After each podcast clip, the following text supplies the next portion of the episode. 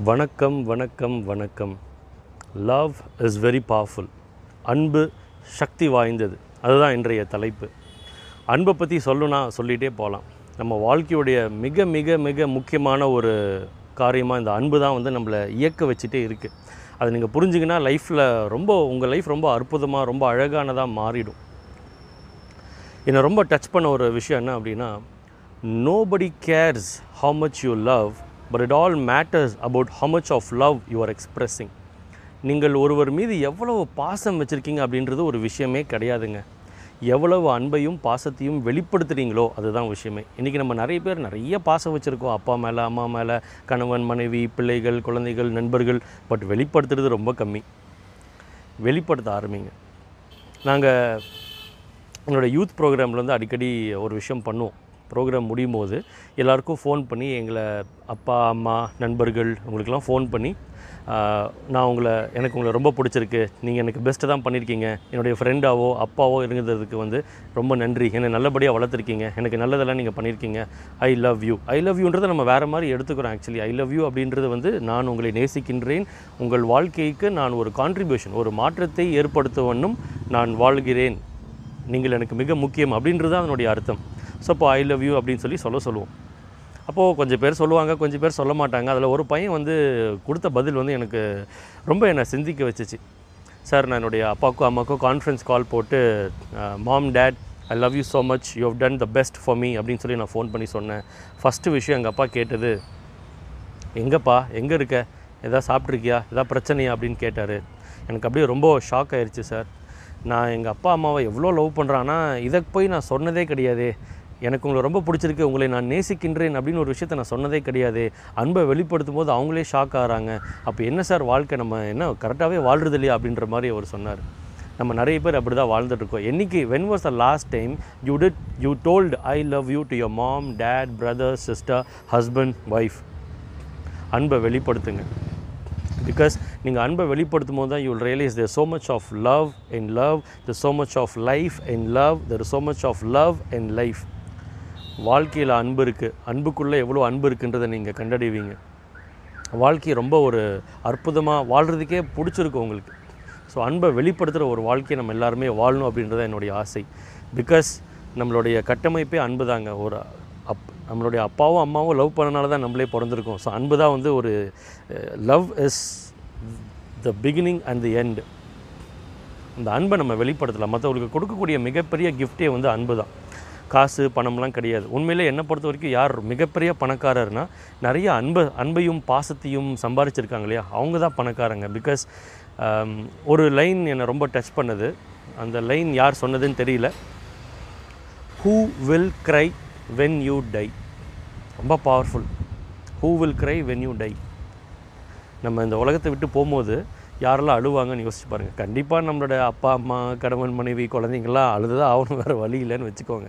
What kind of impact have you made இந்த society எவ்வளோ மனிதர்களை நீங்கள் சம்பாதிச்சிருக்கீங்க அப்துல் கலாம் ஐயா இறந்தப்போ நிறைய இரங்கல் தெரிவிச்சிருந்தாங்க. எல்லா பக்கமும் போஸ்டர் பேனர்ஸ்லாம் இருந்தது.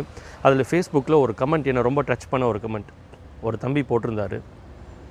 Sir I understand the meaning of death today only sir whole India is crying for you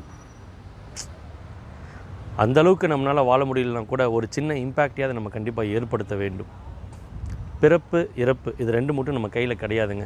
இவங்களுக்கு தான் மகனாக நான் பிறக்கணும் இவங்களுக்கு தான் மகளாக பிறக்கணும் அப்படின்ட்டு நம்ம நிர்ணயிக்க முடியாது.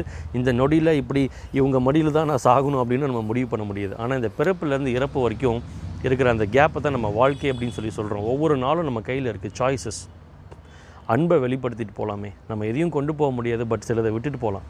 அது என்ன விட்டுட்டு போக போகிறோம் நிறைய பேருக்கு மேலே வச்சுருக்க அன்புனால் நிறைய நல்ல நல்ல விஷயங்களை நம்ம செஞ்சு சாதனைகளை இந்த உலகத்தில் விட்டுட்டு போகலாம் அதே மாதிரி life is too short to hold grudges ஒருத்தரை வெறுக்கிறதுக்கோ அவங்க மேலே வந்து தேவையில்லாத சிந்தனைகளையும் வந்து வச்சுக்கிறதுக்கோ வந்து லைஃப் ரொம்ப ஷார்ட் நீங்கள் நினச்சிக்கலாம் எனக்கு பரம எதிரி அவர் இருக்கார் இவர் இருக்காருன்னு. உங்களுக்கு யார் எதிரின்னு நினைக்கிறீங்களோ ஒரு செகண்ட் அந்த எதிரியை யோசிச்சு பாருங்கள் ஒரு ஒரு உதாரணத்துக்கு சொல்கிறேன் நீங்கள் தப்பாக எடுத்துக்க வேண்டாம். ஒரு வேளை நாளைக்கு அந்த எதிரி இல்லை அவங்க காலமாயிட்டாங்க அப்படின்ற செய்தி உங்களுக்கு வந்தால் நீங்கள் உண்மையிலேயே பயங்கரமாக பட்டாசு வெடித்து கொண்டாடி பிரியாணி சாப்பிடுவீங்களா? கிடையாது.